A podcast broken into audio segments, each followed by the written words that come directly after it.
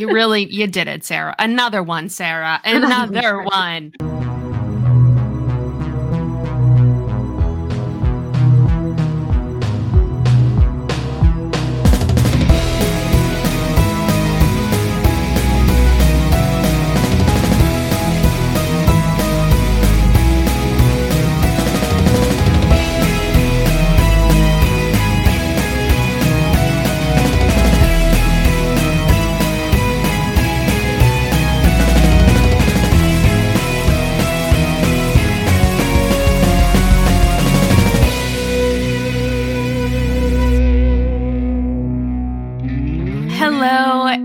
Everyone, and welcome back to another episode of Hate Spinnerbait, the podcast where we hate Spinnerbait, but we love Dexter.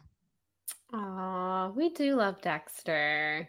It was an easy one this week, but these chapters are kind of a bummer. So we'll just keep those positive energy, positive vibes. Yeah. I'm Mikelanne, and with me, as always, is Bethany. Bethany, how's Georgia? Tell us everything. Oh my God. It's been a really good time. It's only been a week, so the rose tinted glasses are still on. I'm sure there will be things that I find that I hate, um, because that's the the thing about any place. There's the good and the bad. But so far, I'm super impressed. This is okay, y'all. This is like hashtag you know you lived in Orlando for too long when when this week my husband and I have had to go to like Walmart and Target, like all those kind of stores, because we've been getting little bits and bobs for the new townhouse and whatnot. And we went to Walmart the other night at like 5:30. Okay. So this is prime like after work time, ghost town. Not a Brazilian tourist in sight, which of course why would there be? But like I don't think y'all understand. Like when you live in Orlando for so long and you're just used to like anytime there was a Walmart that was like less than two miles from our old apartment in Orlando. And I went to it a grand total of twice in like the years that I lived in that apartment because both times it was so insane that I was like, why am I? I'm never doing this again. So, like- yeah. It's yes, that one. Exactly. That Yeah. one was always insane. And I was like, why? Like, I'm never doing this to myself. And just the Target was always like, just, it's always crazy no matter what time of day you go. So we went to Publix and it's like crickets up in there. We went to Walmart, went to Target, and it was so dead. We went to go see Ant Man on opening day at our AMC. And in fairness, we went to like one of the busiest AMCs in the world. So we went to the one at Disney Springs, but it was nice and it was the closest one to our apartment at the time. And I liked that it had security that you had to go through, which we've discussed before. We're a little wary of movie theaters Mhm, sometimes, but mhm. you went you had to go through security, so it was nice. Anyways, I went to this AMC. We did go to an earlier showing. It was us and like four other people in the theater on opening day, and I was like, mind blown. gosh. so, yeah, that's that's my Georgia update for everyone. So far, so good. How Keep was. Ant Man? Because I heard I've been hearing some bad reviews. It's not great. It's not terrible. Like Kang is very interesting, and this movie was definitely they're trying to set him up obviously like they've kind of introduced him in loki and so they're trying to set him up to be kind of the next thanos and i do think he's a very compelling villain. But overall the movie was a little forgettable which is unfortunate because i love Mm. paul rudd and i love the first ant-man and it's so unfortunate that both its sequels have been very forgettable so yeah it wasn't great. But i mean michael douglas michelle pfeiffer she's a legend Evangeline Lilly is also there. I'm just kidding. I'm sure she's lovely. I've just been a little off her ever since the whole like anti-vax thing came out about her. Um, Oh, I didn't know that. yeah, she had a whole Ugh. thing. So clearly she did inevitably get vaccinated because I think like that was a big holdup is like she couldn't work on this movie until like she was vaccinated. So she must have inevitably caved. But yeah, she got a little wonky during the pandemic. Um Hmm. I'd always loved her. She was on Lost, and then all that came out, and I was like, "Oh, cool, cool, cool." Oh, so I've uh, uh, so I've kind of cooled on her a little bit, but yeah, it was like fine. I'd say like a very middle of the road Marvel, which Mm, was always kind of disappointing. I don't know. Mike and I were talking about this. Like since Endgame, there's really only been a couple of movies that have wowed us. Other than Yeah. that, everything you walk out of the theater and you're like, oh yeah, I forgot that in like five minutes. So right. I know. I, I am like very nervous about the future of Marvel just because I do feel like ever since Endgame, they've really gone downhill. I liked the shows. Like WandaVision was Yeah. so good. Uh Loki was really good. Um Falcon and Winter Soldier was pretty forgettable, unfortunately. Yeah, which is unfortunate because I love both the Sam and Bucky as characters. So I was really hyped for that show, and then it was kind of like meh. Yeah. But yeah, that, I think Loki, which was so weird because I'm not a big Loki girl, but I actually really loved that show. WandaVision was phenomenal. Yeah, the shows have been pretty decent. Miss Marvel was really good. Oh, I and didn't watch then that. um I feel like I'm forgetting one. Shoot. I don't know. But anyways, the shows have been good. The movies have been subpar. Yeah. Yeah. Huge bummer, but hopefully it picks back up. Hopefully. I also really love that we have y'all can't see this because you can't see us because this is an audio format. But on recording today, we can always like pick a background. And even though these chapters, as we mentioned, are kind of bummers, we actually have like fun pink sparkly hearts behind us. So we're trying to keep the mood up, even We're though We're keeping it up. We are keeping it up. Things are good. Everything's Things great. good. Everything is fantastic. Life is good. I went to a Walmart and it wasn't even busy. So Oh my gosh. I don't on think you can the up and up. even understand what it is like to go to that Walmart in Orlando and literally at any hour of the night. It's a 24 hour Walmart, I'm pretty sure. Yeah. And I've been Yeah, at like so. midnight just as packed as it is at like two. It is you really can't find a time. Like it's ri- ridiculous. It is insane. I only went there once. Yeah, two times was uh, two times was too many. I think I don't know why I went back after the first time. Honestly, Honestly, it's But- wild. the the choices choices were made. they were. Chapter twelve, everyone. Now that you've heard our Marvel review, tune in next week. We'll be discussing which Spider Man is your favorite. um real quick quick recap y'all we've been doing Oh, these yeah, episodes I'm just ready to dive. This is called moving brain, everyone. I'm like, chapter 12, let's go. And I forgot that we always do a recap. yes Ah. we're doing a All right. recap Do, We've do been- your recap.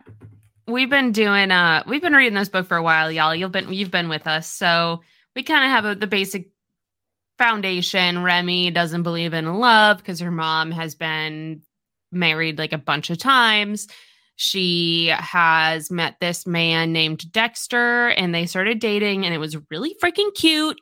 And she was starting to realize that she might be falling in love with him. And then of course she got scared and she ended it. Dumb. Um they stayed friends uh which obviously was dexter trying to stay relevant. Um and she has started dating this new guy named paul who her boss set her up with who's pretty much just like Well, one we're of not those quite there yet because that's going to happen in the chapters we read today. oh my fucking god. I'm sorry y'all. I was like oh chapter 14 i just read it. Paul no Mikelanne, get your shit together. Okay so they just broke up right that's what we Yeah. left left with okay Yeah, so we like, ended it with broke up. We are getting into August where they decide that they are going to try to remain friends, and then she's going to meet this new guy. This is what happens, everyone, when we can't stop talking. And so we read a couple of these chapters for last week, and then had Yeah. to change the schedule because we had too much to say about blue plastic flatware. So the more you know, that's what happened. So now we're like, oh, we're past that when really actually we're discussing that this Yeah. week. Yes okay so here we go chapter 12 Chapter 12. Come on, who wants to kaboom? Which is just a great way to start off a chapter. So we are at the Toyotathon. I believe it's a Toyotathon. no Whatever it's John the runs. toyota fair Oh, my Toyota friend Fair. kayla texted me let me read you her text directly Toyota Fair. because I thought it was so funny. She said, Remy attends a Toyota fair, and I'm like, this is real history here, folks. We now know this book is pre Toyotathon. I'm sorry, did you grow up in a pre or post Toyotathon world? I'm sorry, is this pre Toyotathon or Toyotathon? Because we're at the Toyota Fair, the Don Davis Motors Toyota Fair.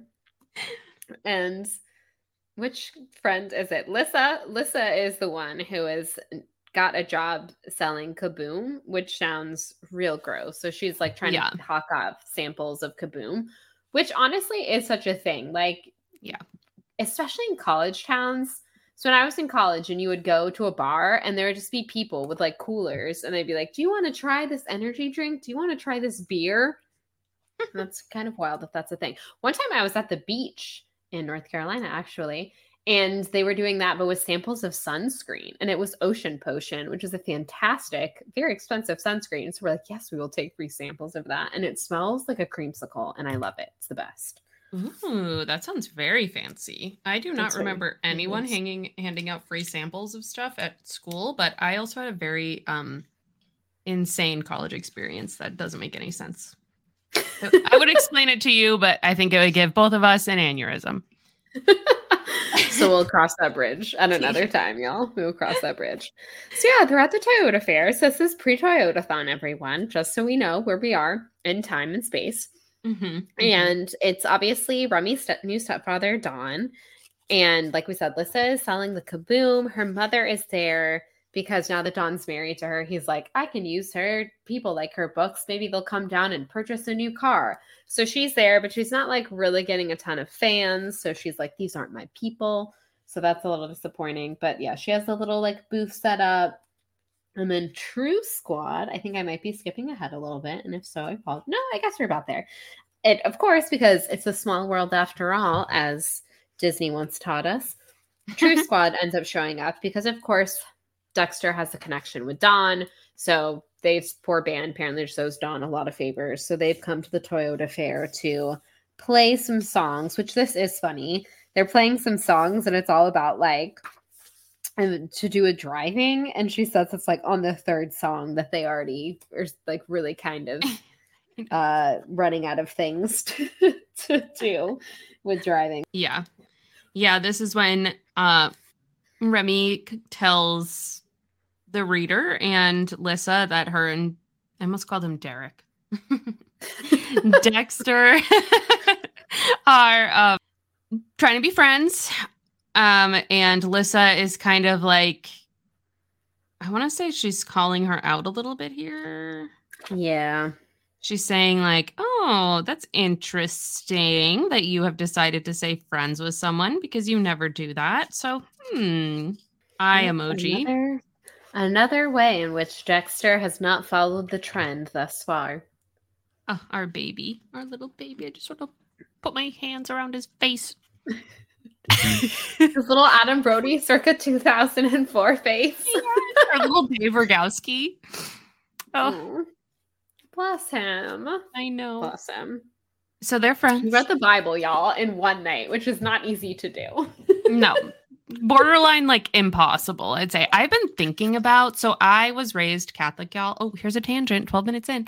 I was raised catholic. I went to catholic high school and i'm no longer religious in any way shape or form but i've been thinking about reading the bible because i want to use it against religious people in arguments. Oh that is fun. Be like, you oh, know? oh, really? Boom, I'm gonna hit you with this verse. But I just think about having to read the Bible. that I know. just sounds miserable. I like know. more power to you if you can do it. It's real long and and real dull. So I know. I was like, maybe yeah. I'll just do it like in increments. And then everybody, all the adults in my life will be like, oh my God, it's so nice you're reading the Bible. And I'll be like, I'm doing it for a specific purpose. I knew what I intended to do with it. it's not enlightenment. Anyway, back on track. Oh, they're still friends and they're chatting and they're doing their thing.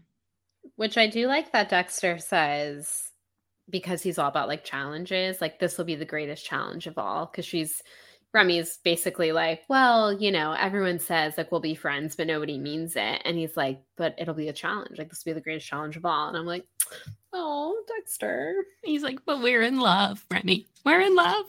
We're in love. Why can't you just be with me? I believe this is where Chloe is begging Remy to get back out there, which also these people, and I do know we all knew girls like this growing up, girls that are still like this, who can't just be like single for a minute, which that doesn't seem like what Remy is. Like, I think Remy was like, I'm just going to chill the rest of the summer.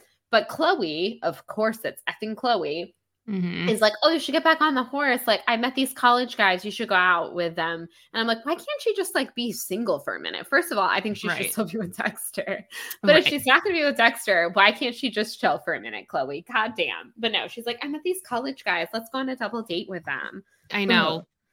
I know. Chloe is really freaking annoying. I do like that Lissa is reading like self-help books about like love and breakups. Like, Lissa, that's exactly what you should do when you're leaving a long-term relationship. Find Yes. yourself and read some books, girl. I love that.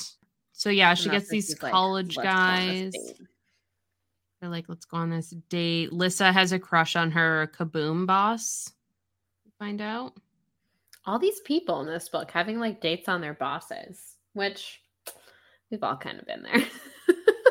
oh wait, maybe that's just me. I was like, definitely not me. so when you are a young person working at a movie theater, all of your managers are basically your age. So it's just like they wear a suit to work and you wear a uniform. But other than that, like you're on the same playing field, except there is a slight power dynamic because they are technically your boss. But anywho, I had the biggest crush on this guy, Steven, who was my manager at the movie theater. And I'm certain that he reciprocated that crush, but we were like both too like good people that we were like, no, like because you can't date a manager, obviously. So it was just like we'll just like flirt with each other at work, but we never took it past that because it would have been a whole thing. That's so nice. But yeah, he was a he was a nice guy. And now he's off married with a kid, and I'm off married, and clearly everything worked out the way it was meant to be. But Good for yeah, you, good Steven. old- Good old days. Good for yeah, seriously, good for you, Steven. He was always a very, very nice guy. And anytime I see updates of his life on Facebook, I'm very happy to see that he is doing well. Good. Oh, love that.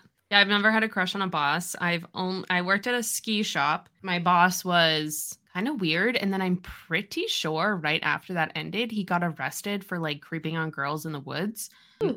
Yeah, very strange. And then I've only ever worked at restaurants, and I can tell you one thing: a restaurant manager is not who I'm gonna have a crush on. That's a fact. certainly, certainly would not. Oh, guys, especially any of the restaurant managers that I have had. I there was one manager that I had at Applebee's who was to this day actually a very good friend of mine. He was a good egg. Again, we never it wasn't ever anything romantic, but we were friends. But yeah, any other manager I've ever had. No, Mm-mm. no, thank you. Would definitely never be crushing on any of you. In fact, I have former managers that are like my arch nemesis. Okay, just one. I'll never forget you, Keith. I was gonna be like, oh, which one is it? Because Because there are There's a a few. few that could go on that list. Chloe has set them up on this like date or whatever, which is like a dud of a date. Go Yeah. these two college guys. The whole time Remy is just like, I want this date to be over. This guy is sounds like a dud to, to You know what's- funny is they were like, okay, here's the like in in just an hour, I'd already learned more about orcs, Klingons, and some master race invented by Evan himself called the Triceptors than I ever cared to know. Chloe's date Ben was cute. The twins were sporting Star Wars t-shirts and had spent the entire dinner so far ignoring them and discussing Japanese animation. And I was just like, wait, is this my fiance? I mean, he doesn't ignore me. He's like extremely uh chatty and likes to talk to people, but I'm like, Star Wars t-shirts, that's my life. Like all of this, I was like, it's like back then, nerdy guys were like not cool, but now I feel Right. like that it's I feel like The the, tables thing. have turned. Yes, yeah. She was explaining the dates, and I was like, "Oh, they seem like nice people. They're like Trekkies, Star Wars, like anime nerds. Like I, I know those people. Yeah, I'm married to one of those people. I am those people. yeah, I literally. set up my the person I'm married to is currently Mike. Why are you? What are you doing? You've been with me 24 seven all week, and you can't last without me for like 30 minutes. Go enjoy some me time, sir. Okay. Jesus. Wait, Mike wants. Mike wants to be a host on Hate Spinnerbait so bad. He really does. I think it's his like dream. like, could you please take our dog so she isn't crying at the door? Thank you. I really appreciate it. Yes, come say hi. Hi, You're very cute. You're very cute and we love you. Yeah, I I am those people. I was putting together my technically it's closets because Mike was nice enough to let me have both the closets and the master and he just put all of his stuff in the guest room because I have a lot of clothes. So I was putting all my things together today and I have you know those like sh- like you can like hang up like a little hanging shelf on your rack or whatever. I Mhm. put one of those up, which has four shelves, I think, and it's just full of Star Wars t-shirts. Nothing else but four shelves of Star Wars t-shirts. and I'm not ashamed. and there will be more added to that, I'm sure. At, Absolutely. knows, any point. But yeah, so I was like, what? These people sound cool, Remy. But I mean, it's not cool that they're ignoring their dates or whatever, which again, Jess, here's another dress is queer coded Oh, she basically sure. begs off to go she uses the excuse of like i have to go put the boys down and she leaves the day and i'm like yes girl she ain't having any of these boys uh-uh She So- is out of there. she's out of there and i respect her for it so this basically all sets up that the dead of a date remy goes home which is where she ends up running into an irate Don and her mm. mother who her mother just kind of seems like she's over the situation probably because Don has been a big man baby and this is where Oh, I get very annoyed. I get very annoyed real quick. So they were at the Toyota fair, right? And so Don basically, I guess, took one of the model cars home. I'm still a little bit confused as to how he doesn't have his keys. I'm like, why couldn't you have just gone back to the office? Unless we're supposed to assume are they in the house? I'm I'm not sure where his keys are, but they're locked out of the house, and they've been calling Remy. She was at dinner, so she wasn't paying attention to the fact that she was being called and Don is very upset about it and is very mean to her. And then about halfway, a little bit further than halfway down page 245, Remy says, And you, I said to Don, need to respect my mother. This is nobody's fault but your own, and you know it. You forgot your keys, you got locked out. End of story. He's like berating Remy and her mom. Like he's being rude to both of them. And Remy calls him out. And I'm like, Yes, thank you. You I Mhm. wrote the note, she's not wrong. Because yeah, like it's literally his fault and he is somehow mad at Remy and Remy's mom, Babs, Babsies, for Little something that he did. But yeah, this entire time I was reading these like pages, I was like, I'm confused as to where his keys are. Like, are they in the office? Wouldn't it have been easier to drive back? Are they in the hat? Like, what? I'm confused. I So- know. I know. I wrote yes, queen next to that too, because like I wish that I had the like ability to talk back to an adult like that. I did not Yes. at all. I would have just been like Mhm. Lissa and like probably let him just like yell at me, be like, okay, here's my keys. Not anymore. Now I would be like, go fuck Screw yourself, you, Don. man. But yeah, then sh- so she tells him off and then she gives him his keys and he says, she said, what a baby. And Lissa's like, he was really mad. Maybe you should have just said you're sorry. And she was like, sorry for what? For not being psychic? And it's like, yeah, exactly. She has literally nothing to be sorry for. We find ourselves like, I feel like as women, we especially like we always find ourselves in this position where we feel like we need to apologize all the time for nothing. I especially see it in corporate America where my female coworkers, all three of them, will be like, you know, apologize. Like they'll be like, hey, I need this done. I'm on vacation. And people will be like, you know, men will be like annoyed that she's like, hey, I'm on vacation. This needs to be done. And she'll be like, I'm really sorry. I just like, I need this stuff done and I can't do it right now because I'm at Universal Studios. And it's like, first of all, what are you apologizing for? You're on vacation. You shouldn't even be online. And like Yeah. we we everyone's constantly apologizing. Every woman is like constantly apologizing at work just for no reason. And I'm like, what if we just stopped doing that? Right? And what what? world that would be. I don't do it. Yeah. This this Lissa bit when she was like, he was really mad, he should have just apologized. And it's like, what? Yeah. Which for is- what? Like, yeah, that's just it's ridiculous. And it goes to that, like, I mean, this isn't related, but it's kind of related. That whole you have to be nice because you're like afraid you're gonna get killed sometimes kind of thing. Like when you're on a bus and a stranger sits next to you and you try to do like the earbud thing, or I'm like reading, and the guy like won't take the hint, and you feel like you're forced to talk to him because you're like, he could just kill me. Like, and Yeah. that's terrible. But like that's how we think. But yeah, it's like you apologize because you're like, well, if I don't, then I'm going to be seen as a bitch or I'm going to be seen Yeah. as bad or whatever. And it's like a guy would never apologize for not doing something because he's on vacation. Like he would just be on vacation. But yeah, Right. that's Yeah, I- just where we are. I quit my job this week. And since I quit, I have been like, so as I said, there are three women total on my team. And so I have been behaving like a man and calling out the men for telling me to do stuff that is not my job, it's their job. And let me tell you something it's freeing. It's freeing. And I think I'm just going to do it forever. you should do it forever.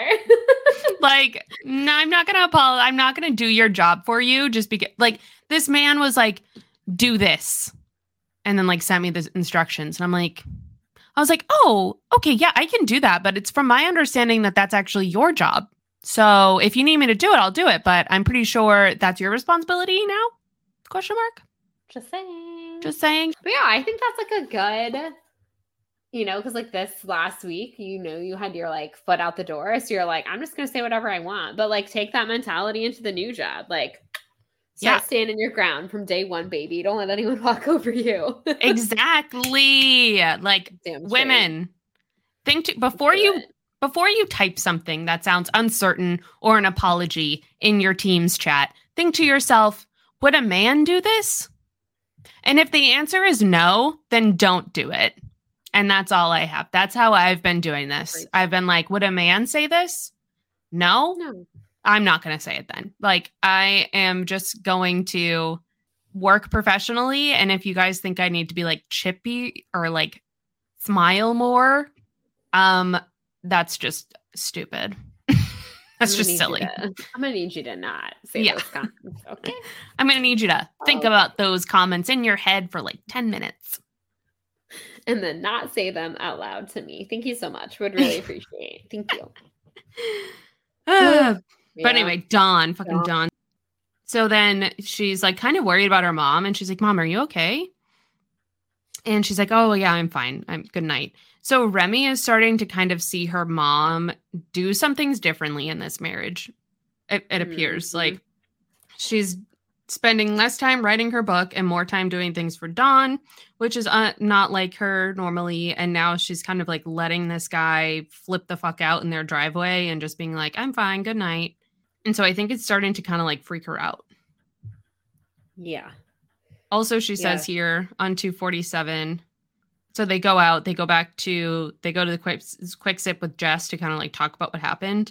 And she says, plus there was something else, this weird feeling of betrayal almost, as if for so long my mother and I had been on one team. And now suddenly she'd up and defected, pushing me aside for someone who would stick a finger in my face and demand respect he hadn't even begun to earn. Another thing to remember, ladies, is men can't just demand respect for you. Respect has to be earned. Okay. Mhm.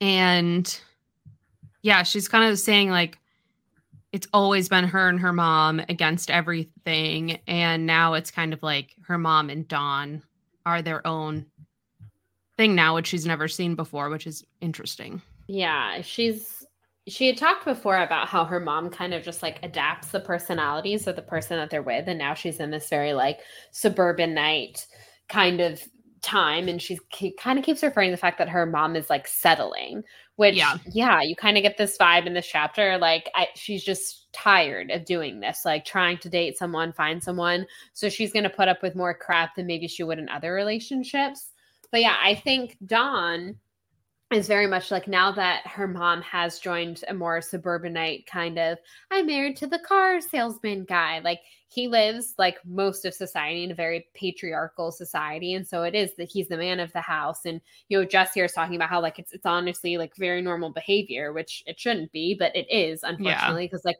most households are, you know, kind of done that way. This is actually kind of a funny tangent alert, everyone story. So when Mike and I first started dating and we did the whole like meet each other's parents things, again, I think Mike grew up in a, a much more traditional family where it is a little bit more patriarchal, where like it's, you know, his dad's word.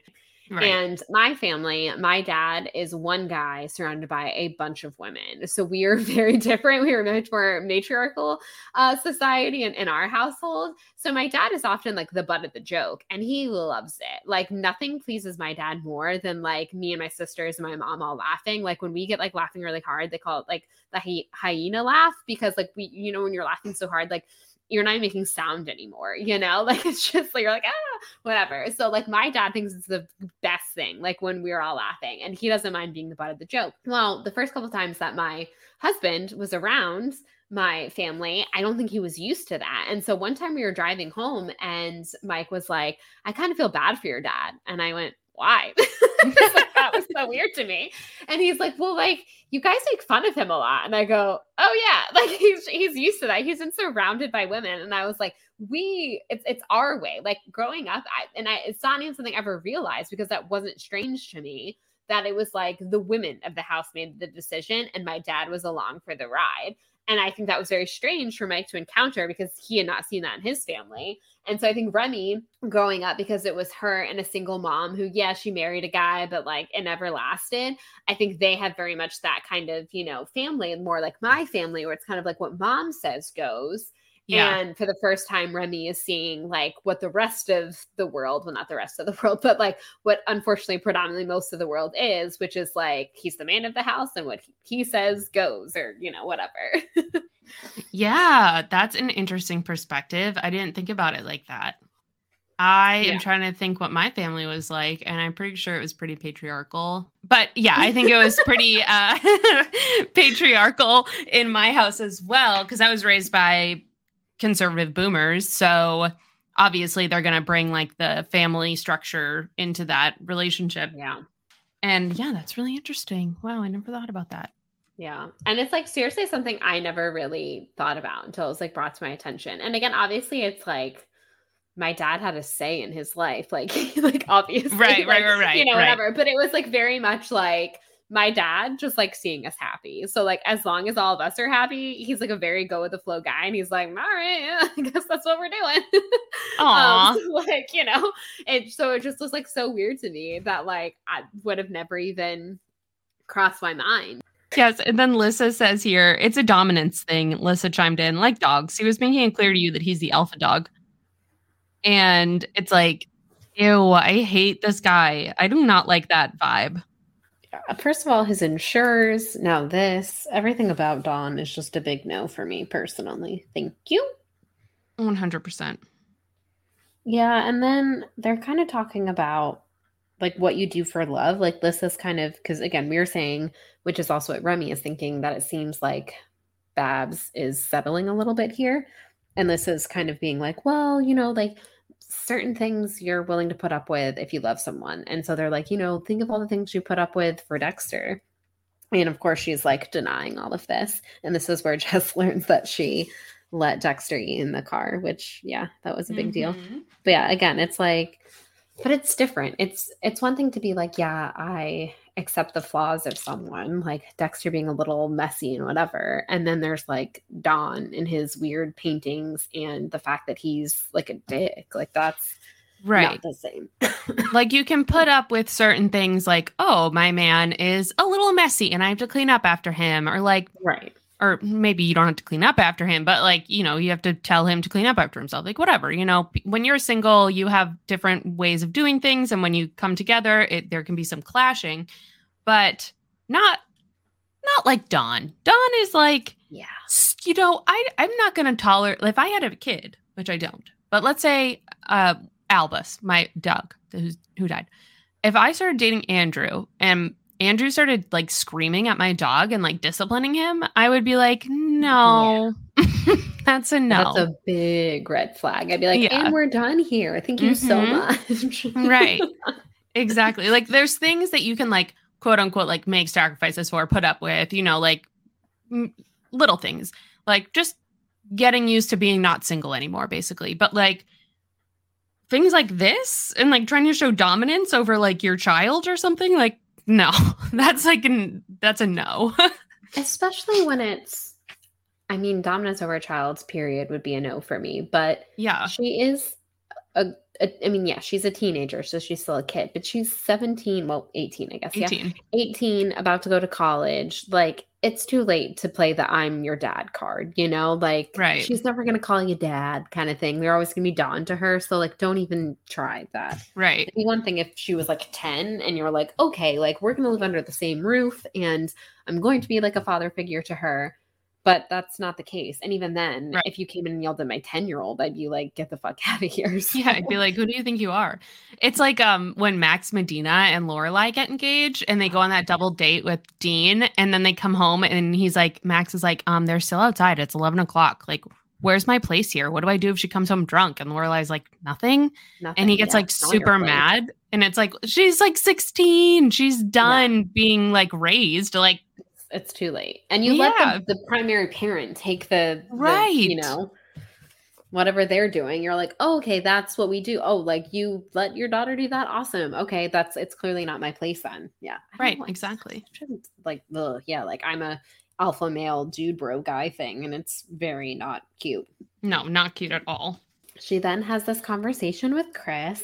So it's now the next morning and which ironically when she shows back up she's now locked out of the house and she's like ding dang it but she has this conversation with chris basically saying like hey like why did you decide to like fall in love with jennifer ann or like how'd you know that she was like the one that was worth taking the risk of love on and he basically to Remy is like, it's not like an equation, Remy. Like, that's not how love works. He's like, yeah. I didn't pick her. I didn't decide. Like, it just happens. And I think that's the thing that like Remy is really struggling with is she wants to be in control. Like we've talked about the shame, we've talked about the control. And this is another one of those situations where it's like with love, you aren't in control. And I feel like she can't grasp that concept right now. Yeah. Yeah, exactly. Like she, like he's basically, at first, he's like really confused. He's like, I really don't even know what you're saying to me right now. And she's like, I just don't understand. Like, what made you decide to take the risk? Like, oh, Remy, Baby girl. Remy. Poor thing. She's off, oh, man. Seriously. And yeah, she then... says she has like this weird moment with the lizards where she like yeah. is just kind of like, ooh, lizards. And then she, you know, the lizard looks at her and and she kind of has this like moment. And she says, and all of it came down to one thing love or lack of it. The chances we take, knowing no better, to fall or to stand back and hold ourselves in, protecting our hearts with the tightest of grips. And I think what's huge in this sentence is like the lack of it because it's like she's seen so much in her view, like a lack of love. Like with all her mom's marriages, she sees like the end, the end of love, like the the yeah. downside. She doesn't see the beautiful part and she that's all she's focusing on. And like even her mom has said at some point, we haven't gotten to that part yet, I don't think, where her mom is like, it doesn't, it's not about it's not about the end, you know, it's about the the love itself or whatever. It's it's it's all worth it. And yeah, she just can't see it. She's like, I got nothing. She's not there yet. Come on. She's so close. She's so she's close. Not. It is interesting that she is starting to like question things, but I like mm-hmm. that she's still in denial, like even from herself. Like her friends can see it that Dexter was different. I think her mom can see that Dexter is different, but she still can't see how that relationship was different. But then she's going and asking Chris questions like this. And it's like, mm, you're getting there, you're getting there, but you're not quite there yet. Mm-hmm, exactly. All right, chapter 13. Here we go. This is when uh, you meet Perfect Paul. perfect Paul. My dad's name is Paul.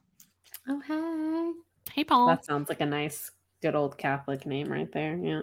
Yes, they all have biblical na- biblical names.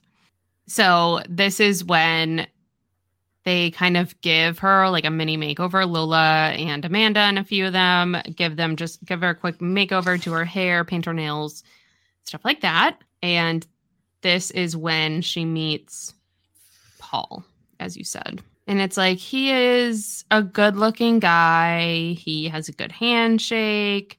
He is like charming. He's flattering. And she decides, like, okay, I'll go out to dinner with him, which I was like disappointed about. I was like, man, Paul. Ugh. Again, on. he's perfectly fine, but this is 100% that Taylor Swift song that's like The Way I Loved You. It's like he's perfectly fine, but I miss, you know, all the passion that we had, Dexter. Yeah. Yeah. She's that will be on Remy's playlist. yes, a hundred percent. And so then, then she sees Dexter, and he's like, "Wow, you look great." And she tells him like, "I'm going on a date," and he's like, "Oh, that's no worries. Like, that's great. Like, good for you." Basically, it's fine. It's Um, fine. Everything's fine.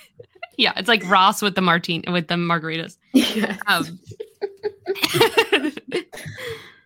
and yeah, she said he says, "Oh yeah, I saw him. Looked like a nice, upstanding guy." And it's like, yeah, that's basically what he is. He's just like a rich, put together white dude.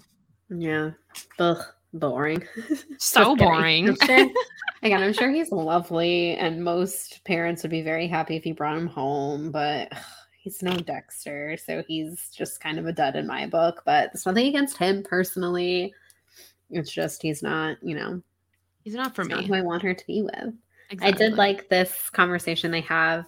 Uh, he's been working at the flash camera, as we know, and so he got some like there's a defective shipment that came in of these like disposable cameras, basically. And so he's stolen a few of them, and he's like going to take pictures with them. And so of course Remy cannot understand this because she likes control and she likes things neat and organized and perfect. And so why would you want a defected camera taking pictures? So he says. That's the whole problem here. I think they just might come out. Maybe they won't be perfect. I mean, they could be blurred or cut off in the middle, but I'm thinking it's worth a shot. That's just me, though, which of course is so Dexter and is something that Remy can't understand. Also, very like Mira. I feel like Mira and Dexter would get along very well. Like they can see even when something is broken that it's not completely useless. So yeah, Mhm. Dexter is he's the type of person who thinks that it's totally worth giving a shot, and Remy is the type of person who rather just not take the picture because she knows it's not going to come out perfect. And that is the impasse that the two of them are at right now. you know those like diagrams that are like chaotic neutral, chaotic good, whatever. Yes. I feel like Norbert, Norton, Norman. Norman. we are so bad at remembering names. Like we get Oh to the next book and we're like, what were the names of the one we read before? Except for Isabel and Scarlett, because they're queens, so we remember Queens. their names.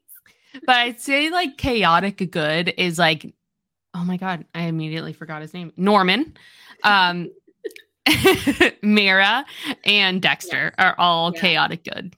One hundred percent. I agree. They definitely all fit that. I love them. Oh, it, Yeah.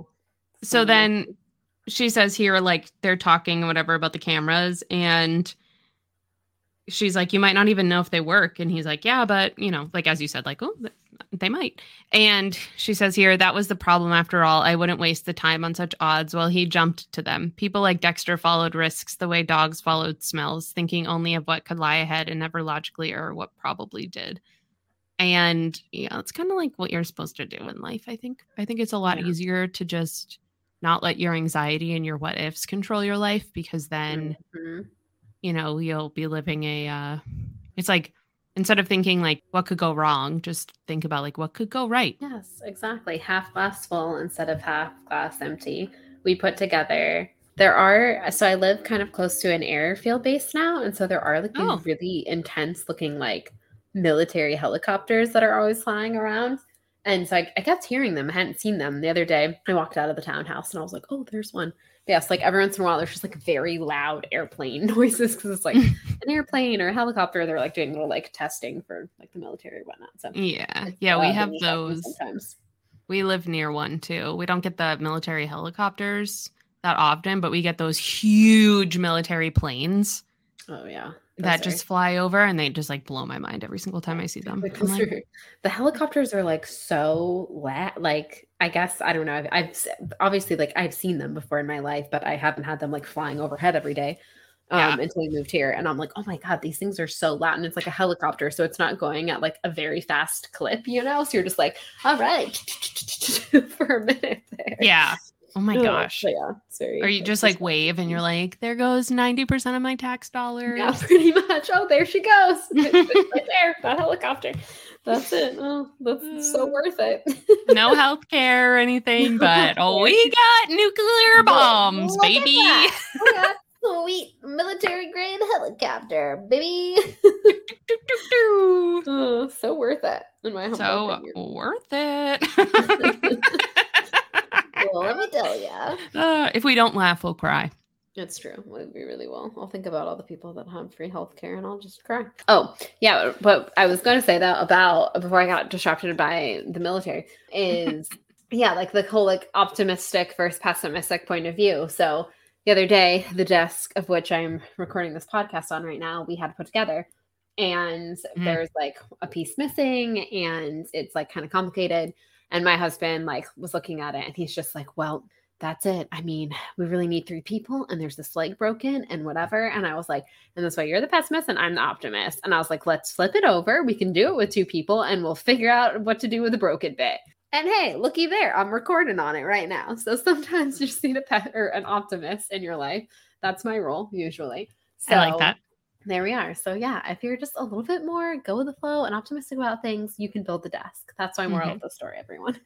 yes, I've been trying. I have been trying to be less of a pessimist and more of an optimist because if I don't, I will have a breakdown. Mm-hmm. and you know what? It's going well. It's going well. Most days I like always make sure to find things that I'm really grateful for every day. And it definitely does help. So whatever. I also listen to the Snoop Dogg affirmation song, um, which I love. How still yeah. I love that. Have you heard the Snoop Dogg affirmation song? No, but I'm going to look it up immediately yes. after we finish recording because I need that in my life now that I yes. know it exists. it's literally, and it makes you feel so good. You're like, my feelings matter. It's so fun. it's for children. this up. It's but for children. Sometimes it's for adult. I mean, I put yeah. on Mr. Rogers clips sometimes when I need like some positive vibes. So I think the inner That's child nice. sometimes you need to to speak to your inner child as well. I like that. Oh my gosh, I'm gonna start putting on Mr. Rogers. Mr. Rogers is, is everything. What a great really stand up dude some I always think of that meme that it's like him and Bob Ross and like Bill Nye the Science Guy, and it's like some men just want to watch the world learn. like, yeah, yeah. Those are the kind of dudes I'm about. Her mother is cooking, I'm cooking. her mother is writing her book again, not cooking. me and me and Babs have the same uh, desire to cook. Same. She is getting ready for her date with Paul. Oh, okay. So this is where she's talking to her mom and her mom's waiting for Don. They're going to a dinner with Toyota VIPs, which I find interesting. Yes. Like, what does that mean? Like, I don't know. I don't know the car salesman uh, world. Personally. The only thing I know about the car dealership world, I learned from Cobra Kai, so it's probably not real accurate. But Daniel LaRusso is the owner of a couple of car dealerships with his wife Amanda, and they basically use that as an excuse for speaking like Toyota VIPs. They use this as an excuse for him to go to Japan in like season two. Mm. So I'm like, are they those kind of Toyota VIPs? Um, I, I doubt it. But yeah, that's all I, I know. know. So again, my information is probably not that accurate because it's from a television show. if you guys out there, if any of our listeners know anything about car dealership ownership, called car dealership ownership let us know. Like is he meeting with like japanese toyota vips or just like some random american people? I would love to know. But anyway so they're going and they're getting back. I mean they're going on this dinner so she's waiting for him. And she's like you know annoyed because she's like i've got melanie and brock at a sidewalk cafe in brussels with her estranged husband fast approaching and the last thing in the world i want to think about is sales figures and cut rate financing techniques. Yeah, um same and she's like, Don't you wish you sometimes you could just live two lives?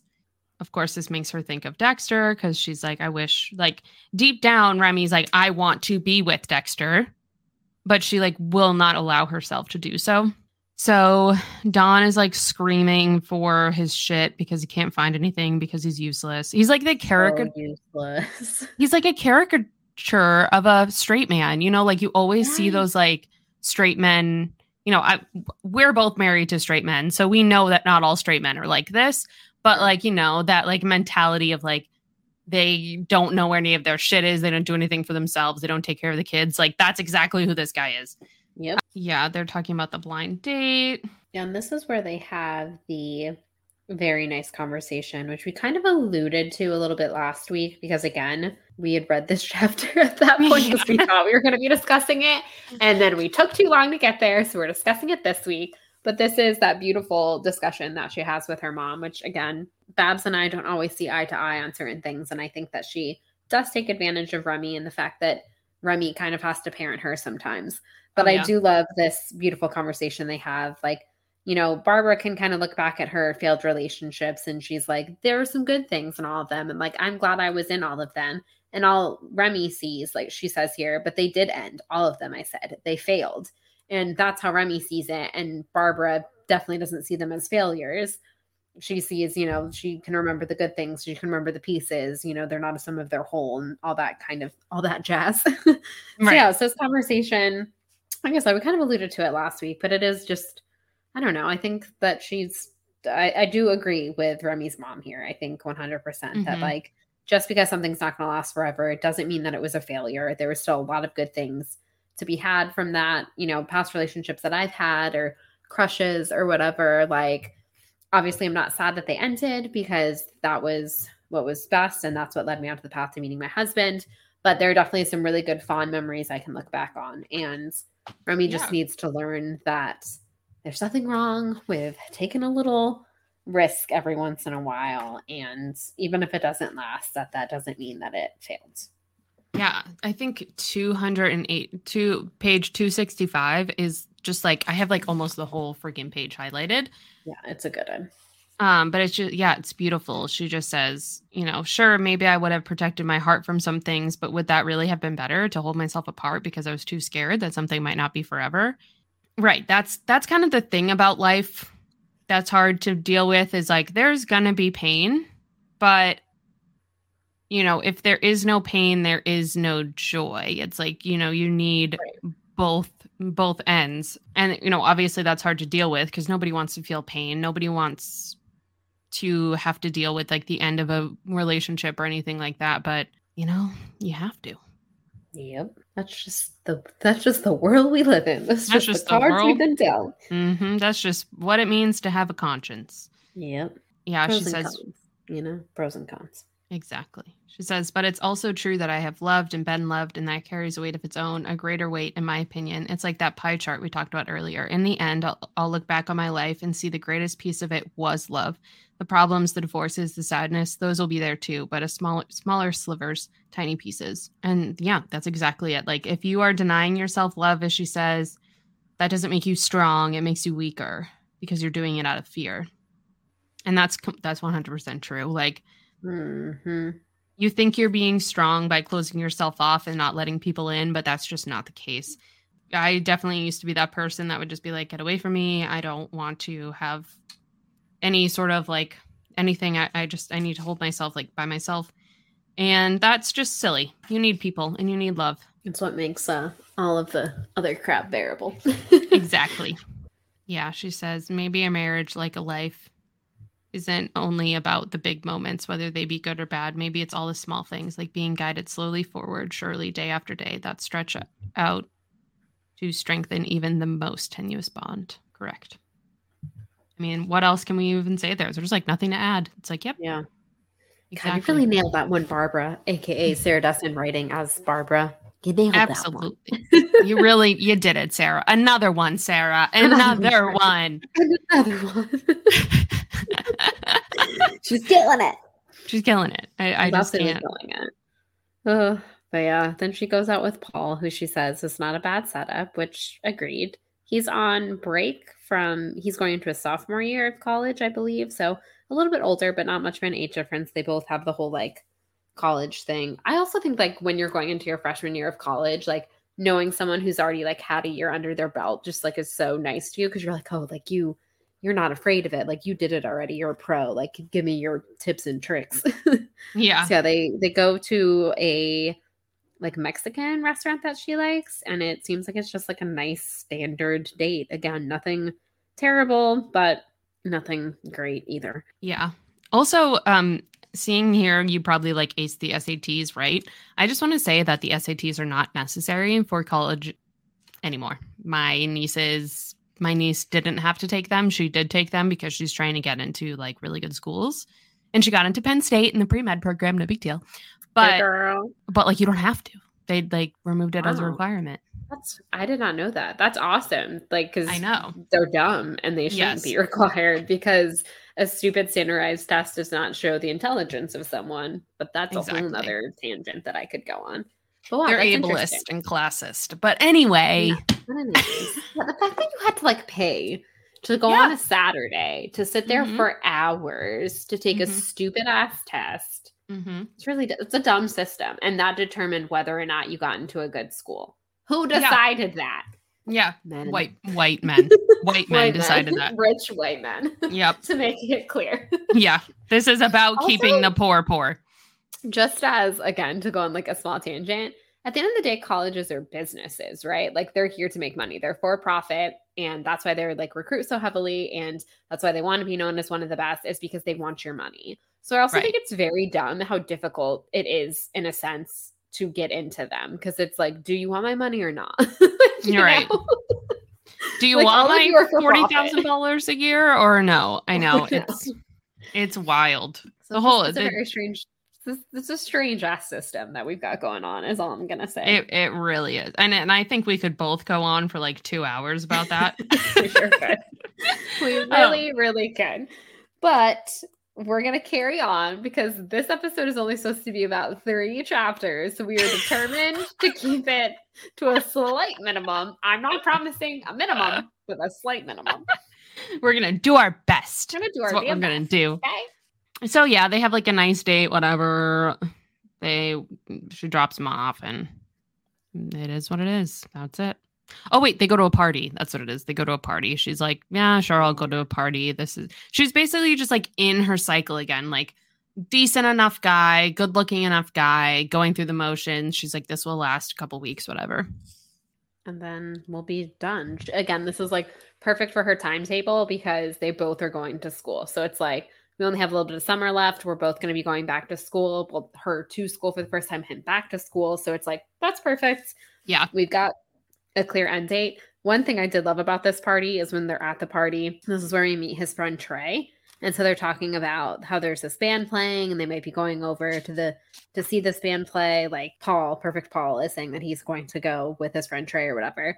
And so he's like, Yeah, Trey says they're really good spinnerbait, I think they're called.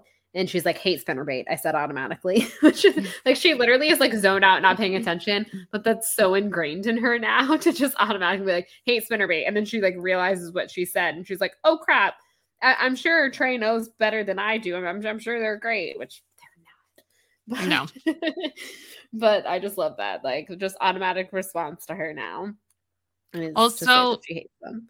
I love before that conversation, she's like with her girlfriends again and they're chatting. And I just like think it's all of the kaboom jokes are so funny. Like Lissa's like, I gotta go. I'm due at the Tri County track meeting in 15 minutes. We're kabooming the all state athletes. well, just said dryly, be sure to wear protection. Oh, yeah. I love it. I love it. Also, this is where we find out that also there's some fat phobic shit in here from Chloe again. Um, Chloe. ridiculous. Um, and then shit, I got so distracted by that. I forgot what I was gonna say. Oh yeah, so and then they have the hate spinnerbait conversation. I think it's so funny that or it's like a sign from the universe that the first guy you date after Dexter is like a huge his friends are like a huge fan of spinnerbait. Yeah, that's a sign. That is a definitely a sign. sign. telling you, nope, go back to Dexter. Yes. At the end of this chapter, we wrap up with she's leaving work one day, and Lucas approaches her because again, they all work in like that same strip mall because they all like rolled up in the white van and they all got jobs at their respective places. So Lucas doesn't have a ride home, so he asks um, Remy to take him home. And this is where we find out that they have uh, like a meeting set up with Rubber Records. So they're supposed to be going up to DC and meeting up with them. And this is where she also tells Lucas, like, oh, um, Spinnerbait's playing tonight or whatever. And they like joke around about how it's a turf war and they're like annoyed that they're going to be like encroaching on their like domain essentially. But we get to see a little bit more kind of like maybe regretful, remorseful sort of Remy here because she, when she finds out about the meeting, she's excited for them, obviously, but she's like, oh, like, who would have thought I thought I was going to be the one heading to Stanford, leaving Dexter, and now it might be the other way around. Like I might be here for weeks and he'll be off in DC yeah. making it big or whatnot. Yeah. And then we also get a little snippet of um Babs's book.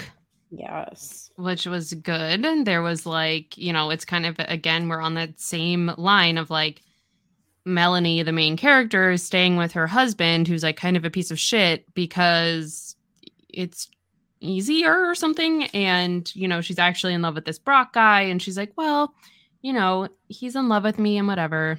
And she kind of walks away from the guy she has passion and love with. And Remy says, Go, Melanie, I thought, turning the last page over on the stack on my lap, but I had to admit it was not typical of my mother's heroines to turn from a man of passion to a faulty man who provided a, sta- a steady hand this is where she's like, Is my mother preaching settling? I kind of think that she is a little bit. Yeah. Like, I think she is trying to convince herself, like, yeah, Don is the right choice. I can't get married again. That's like, oof. But you can. But you Babs. can. You don't have to stay with Don. He seems miserable. Yeah. You don't have like to miserable settle. guy. Ugh. Safety and settling are not the same thing. Like you yes. you can have a happy, safe, loving relationship where there's no drama and you're not unhappy, like you, there can be passion and security as well. I guess is what I'm trying to yes. say. Yes. Yeah. You why choose one when you could have both? Yes. That is that is the key. That is the key. Have, have your cake and eat it too. Damn, mm-hmm. let's go. mm-hmm. Mm-hmm. Chapter 14, we made it. Here we go. All right, it's the last one of the day. So we are out with Perfect Paul again, um, which I don't think he's perfect, but I just like that they call him that, and I like an alliteration, so I'm going to call him that. And they're in Trey's really fancy. Uh, I think he has an expedition. They say so. It's like a very big fancy car, and especially for like 2002. God, yeah. What was up with the early 2000s and like the more gas guzzling, obnoxious SUV? Remember like Hummers like had like a really mm. big moment in the early 2000s? God, why? So if you had like a really obnoxious uh, SUV, you were the thing. So he's rich. It's definitely daddy's credit card paid for it. They're yeah. pulling into the quick zip and Lissa is with them. It's not a double date because Trey has a girlfriend, but Lissa is coming along. They're like driving basically to go to a drive-in theater where they do like triple features or something in the summer, it said. So Lissa is with them. It was supposed to be like a whole group outing, but Jess and Chloe like couldn't end up making it. So they're pulling into the quick zip and the boys are like, Oh, we're gonna go in and, and buy some beer and other provisions. What do you need? And of course, Lissa with the sweet tooth is like, I need some Skittles, please. And this is where Remy asked to get a Diet Coke. And two minutes later, this asshole can't remember what she asked for. But we'll get to that in a second because that's a whole bit that's coming up here. So they're in the car when all of a sudden, who of course shows up, but the white van that we know and love and Ted is driving. He's dropping off John Miller and Dexter, and both of them are intoxicated. Yeah. they are hella drunk. They're sloppy drunk. Mm-hmm. And they mm-hmm. both appear to be basically like they're kind of they both got like bruised hearts right now, you know, because John Miller is obsessed with Scarlett, but she thinks that he's a little too immature, that he might not be husband material, all that kind of stuff. And Dexter, of course, as we know, is not with Remy right now because of her her kind of control freak issues. Yeah. So they basically fall out of the car. Like John Miller literally falls out of the car and they're like talking and like they're in some kind of like like old English like medieval fair kind of thing. It's all like good sir and whatever. They've got this whole it's so funny. just being very funny and just very like you know, 20 year old dudes who are drunk and whatever. And they keep saying Huffah, mm-hmm. which I just think is very interesting because I've heard of like Huzzah, but I was like, what is Huffah? Is that how you pronounce it? I, I don't even know. I assume. It probably is. It like is Huzzah, but it's like, well, you know, whatever. Yeah, or maybe they're so drunk that they're trying to say huzzah, but it's coming out more like huffah because they're like slurring. That could be it. That's kind of what I'm picturing.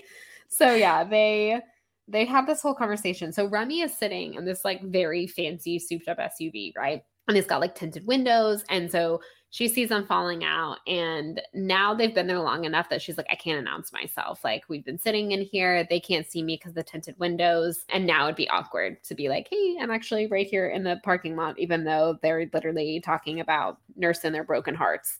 So yeah, Dexter says Also, really love that they're doing like a photo shoot with John Miller, and he's oh like, yes, this is so funny too. he's like posing, and Dexter's like, "Give me a pout." And like whatever, and it says Dexter wound the film giggling, and I could just like picture them just like being goofy and giggling together and like having so much fun. Yes, I Um, love it. I love, I love their- that. Like everyone in the band, even though like Ted's a bit of a stick in the mud and he like screwed over Dexter, and so Ted, you're kind of on my shit list, but I still like you. But everyone else in the band, like I love their friendship and like they're just silly. They're the definition of of boys will be boys in like the good way. So yeah, Mhm. he says here on page 286. So John Miller is kind of waxing poetic about how he can't be with Scarlett, even though he likes her. And apparently he quit the job at the Jump Java because he was so heartbroken over it, which was kind of dumb of him because they need money. And so he's sort of pointing that out. Like, I was getting paid decent money for like not a difficult job, and we're probably not gonna end up doing well this this uh meeting with Rubber Records because they kind of said that Ted's a stick in the mud and he has his, you know, his like standards and he like he wants to do the potato opus and everyone else is like, we just want a record deal, man. And he's like, no, I I'm an artiste and I will he's a little pretentious, you know. But A anyway, little, so yeah. Dexter says here, you know, he's like, oh yes, the fair Remy did not see me as a worthwhile risk. I am, of course, a rogue, a rapscallion, a musician. I would bring her nothing but poverty, shame, and bruised shins for my flailing limbs. She is the better for our parting.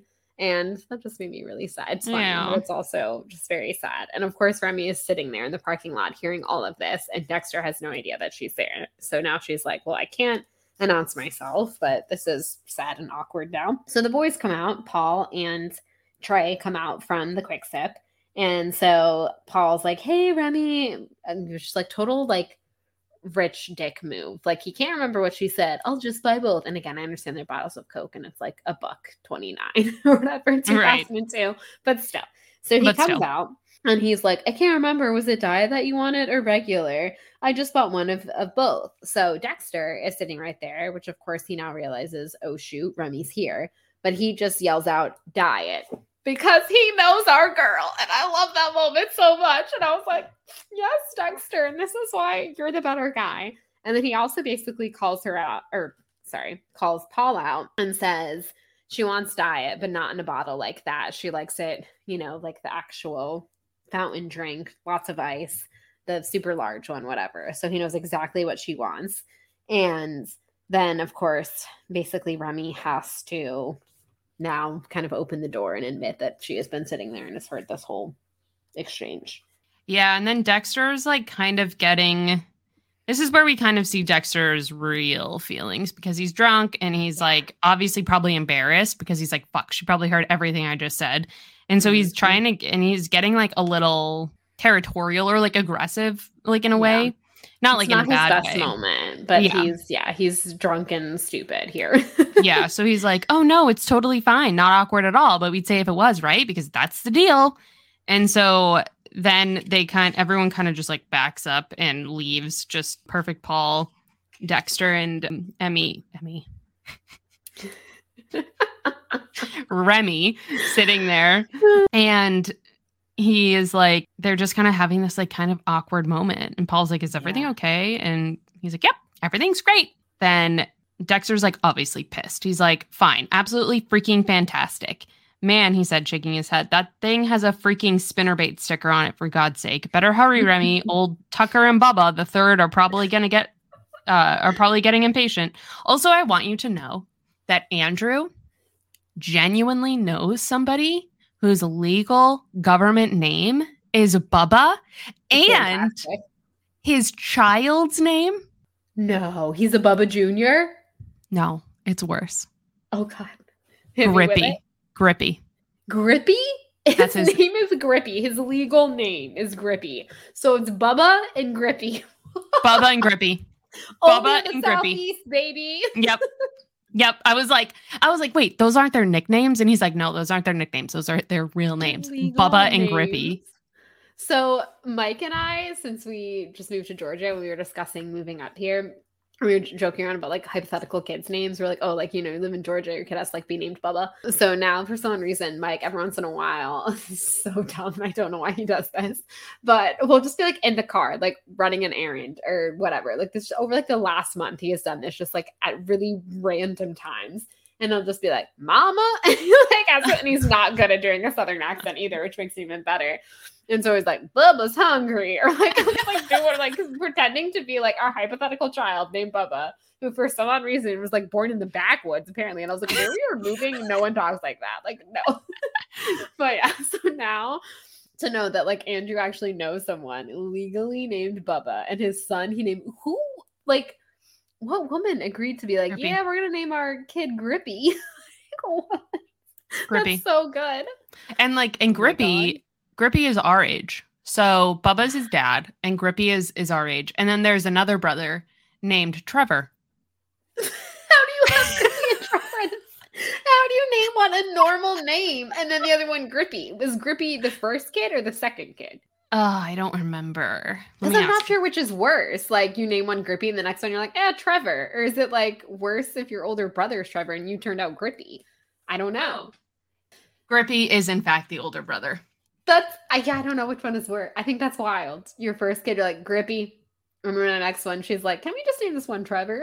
Yeah. She's like, How about Trevor? He's like, Okay, how about uh fishing rod? And she's like, How about how about Trevor? I'm gonna name him Tailgate. That's my favorite activity. And she's like, mm, Trevor.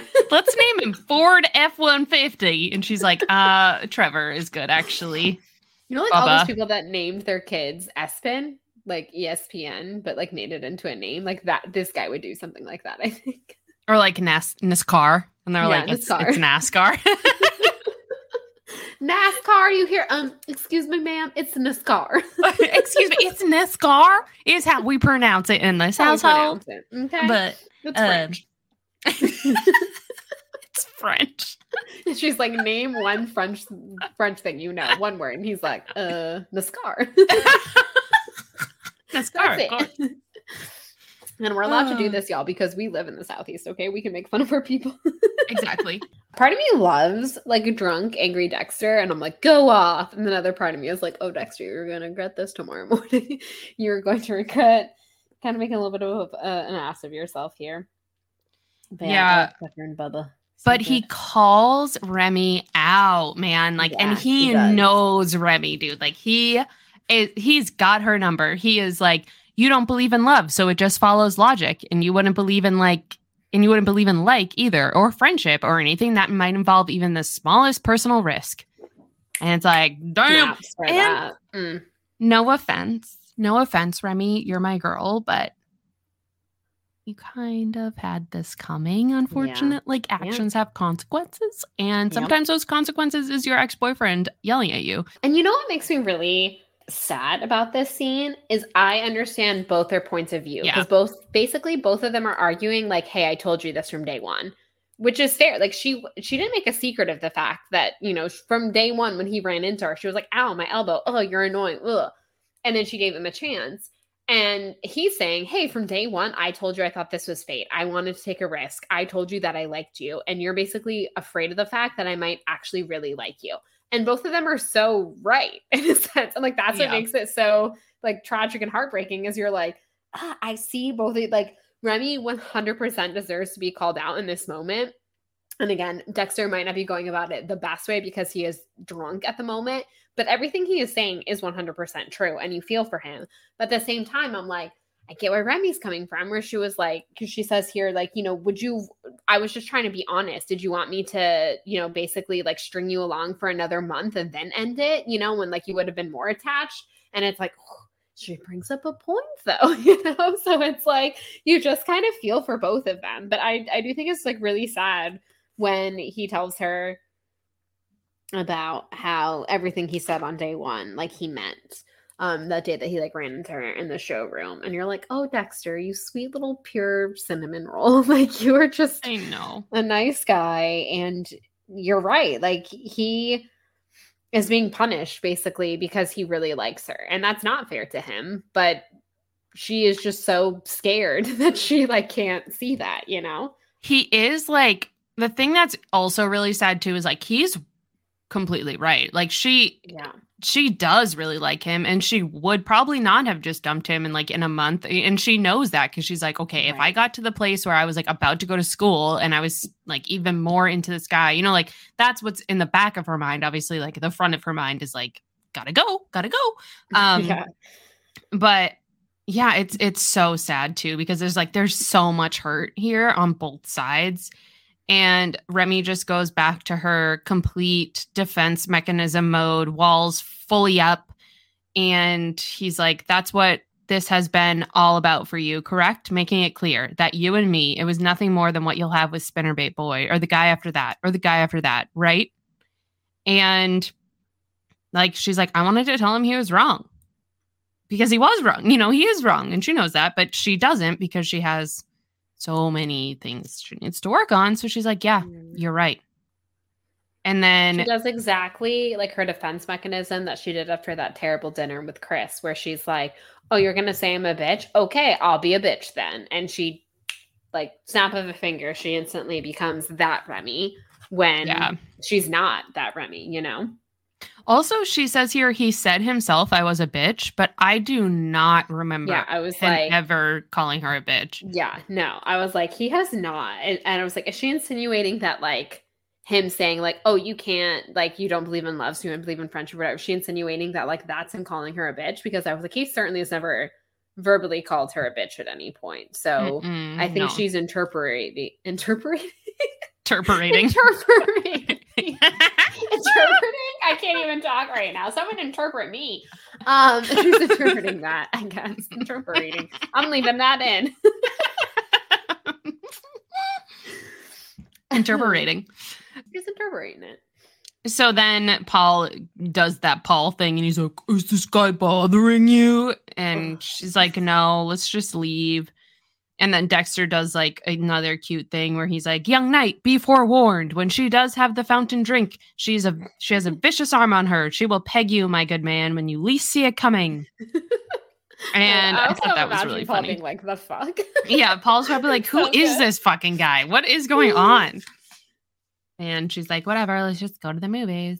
Dexter, Dexter, Dexter, Dexter, you sweet little innocent child. I can't. So good. So good. So then the next day, Remy goes home and her mom has come home early from her Florida trip. She says Florida was amazing. She feels like herself again, which made me want to book a flight to Florida. And she says, like, whatever, they're just talking. She's like, okay, I'm going to go surprise Don at work. I just miss him and I want to see him. And Remy is like, wow, that must be so nice to. It was nice, this rushing need to say something to someone right this very second. Almost romantic, really, if you liked that sort of thing. Remy, come on, girl. Remy, girl, it's, This- it's so obvious. Like, just Yeah. wake up, Remy, wake up. Wake up, Remy. And so then, it, like, this chapter is like boom, boom, boom, like scene, scene, scene. So then, Yeah. like, then she goes, she's the next morning, she's in line at Jump Java and it's packed. Some guy leaves the line because he's so annoyed, which, like, okay, guy, like, fuck you. Um, Scarlett is super stressed out. Our queen working the espresso machine, doing what she Yes, needs girl. to do. she hustling. And then Ted walks in. He is a jackass as always. He like hates. Dexter, dude. He hates Seriously. Dexter. Why are you in a band with him if you like everyone else again has such good vibes and seems like such good true friends? And Ted is just like shitting on everyone, Everyone. particularly Dexter. Yeah, Like, he's jealous. Pretty jealous of yes. So he sell- tells her that they're leaving for DC in an hour to meet with the record label. And he's not very optimistic because he thinks that everyone in the band is like a shithead, basically. He's like, I'm the only one who's right. I know what we need to do. Everyone else is just being whatever. Talk shit about Dexter, saying that he's like Mr. Positive, Mr. Everything's going to be all right. And because And that's such a terrible trait in someone. Jesus, how dare he? God forbid he's God like we're forbid. gonna like what like also he does know mm. what he's doing like he knows the record label wants to hear covers he was like he's trying to get a record deal ted is trying to be like some weird non-sellout but let me tell you something about sellouts. They make money. Mm-hmm. And Yep. like if you get to a certain level of fame, you can start doing like whatever you want. Oh yeah. Like Yeah, you just gotta like sell a couple albums and then you can be Mr. Creative Artiste who does your potato opuses, okay, sir? So like sell Right. out for a minute. It's fine. We all have to make money. right. Also, like, you know, that you're not necessarily selling out even because like you can put your own spin on covers that make like, for example, the most one of the most iconic covers of all time, Johnny Cash's version of Hurt. Hurt's not Johnny Cash's song, True. but he But took that song. Yeah, he took that song and like it's a it's a completely different song. Not to mention the Schitt's Creek version of uh oh, you're simply the best. The Schitt's Yeah. Creek version is a completely different vibe that makes it like a totally wedding vibe. song. Spoiler. Sometimes. Covers are so big that people don't even realize that you are, for instance, the state I live in adopted Ray Charles' version of Georgia on My Mind, and he's not even the person who originally sang that song. yeah. But he did such a phenomenal job with it that he became synonymous with that song. Right now, gun to my head, I could not tell you who did originate it, but I know it is not originally his song. So there's nothing wrong with covers. Covers, are Right. fine. right. It's just a, it's it's a, just a different form of art. But anyway, so moving on, Ted is just a little shithead, and then they kind of leave each other, and and she goes, and again we're seeing like her saying, "Oh, this is." Dexter is gonna leave her behind now, but you know it's totally fine. Like everything's fine. Like I'm totally cool. I'm chilling. You know, doing She's very chill about it. Yeah, She's yeah, so yeah, chill that she goes on a cleaning binge. Yes, yes. like, sure, she's girl, like, tell me how chill you are. She's like, Dexter's gone for a full week, which is completely irrelevant to my life. But during that time, I completely reorganized and deep cleaned everything I own. she re-alphabetized her CDs, which I love Oh, that yeah. that's a thing you could do in your car back in the day. I know. I Like Honestly, my Spotify. We all talk about like you know nowadays there's like all those things which yeah like don't text and drive y'all that is dangerous but it's like you know technology and how it's making life so dangerous. Cds were way more dangerous. You had like a little thing and you were trying to like drive and take out which one you wanted and it was that's dangerous. That that is dangerous. Uh, also, do you remember when like five disc CD changers had were like in the trunk and you had to like open the trunk and like Yep, put the to like CDs put in your like five C yeah that and Yeah. if you knew someone who had one you're like oh you fancy you've got the Mhm. five disc changer I only ever had a car that had like the one CD Right. at a time kind of thing but yeah, I definitely knew people that yeah in the trunk there's their, Mhm. My sister CD like player she had one of those in her trunk and it was filled with Little Kim because my sister loved Little Kim. Um, like it was like like I, I borrowed her car to the day of prom i borrowed her car because i needed to like do stuff for prom and my parents you know had their cars.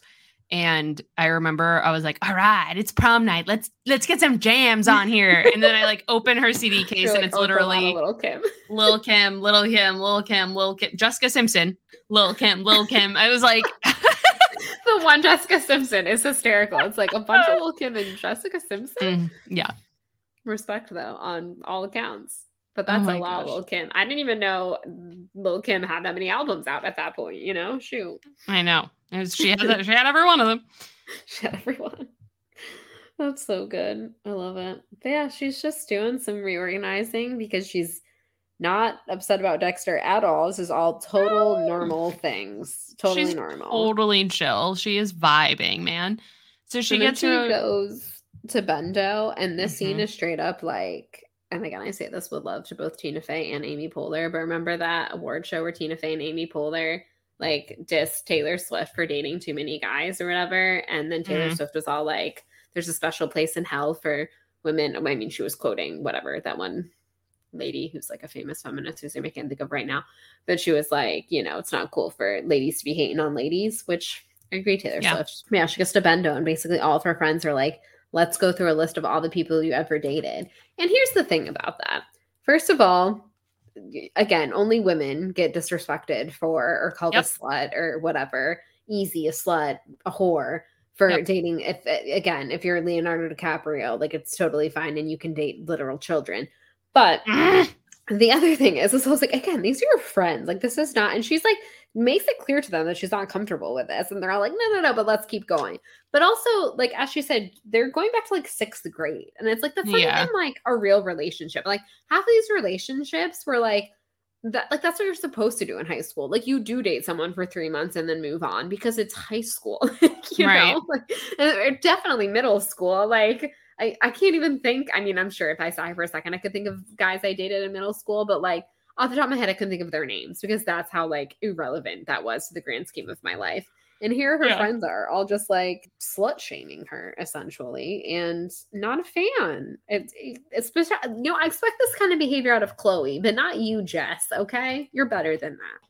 I know, I know. Also, uh, rewinding just a little bit, um, I have recently found out that Amy Poehler, not Amy Poehler, not Amy Poehler, the other one, Tina Fey. Tina Fey.